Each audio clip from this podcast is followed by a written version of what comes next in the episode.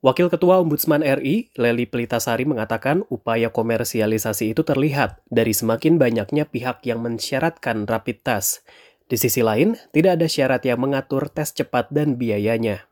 Eh, belakangan kemudian disyaratkan bagi mereka yang akan naik pesawat, kemudian eh, bagi bahkan terakhir informasinya kami harus masih harus konfirmasi uh, di Jawa Timur disyaratkan untuk mereka yang akan ujian. Anak-anak disyaratkan untuk rapid test. Bahkan Leli menyebut sejumlah rumah sakit di Jakarta kini mensyaratkan rapid test bagi penunggu pasien.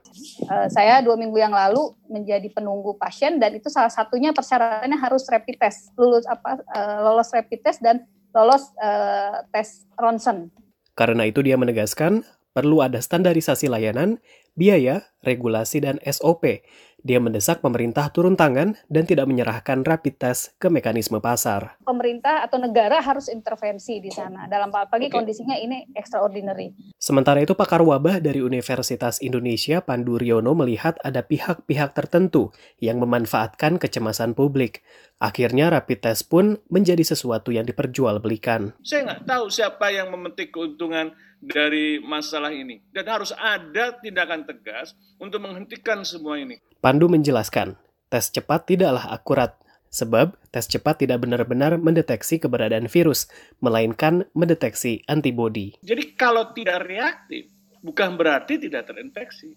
Kalau reaktif, bukan berarti juga bisa infeksius. Karena itu dia mendesak pemerintah segera menghentikan tes cepat dan fokus pada tes PCR atau polymerase chain reaction. Banyak uang negara yang harusnya bisa meningkatkan kapasitas testing PCR untuk membeli rapid. Sementara itu Pandu mengatakan ada sejumlah wilayah yang patut diberi pujian karena meningkatkan kapasitas tes PCR-nya. Daerah ini adalah DKI Jakarta dan Jawa Barat. Sampai 28 Juni kemarin, Pemprov DKI Jakarta mengumumkan telah melakukan tes PCR terhadap 290-an ribu sampel.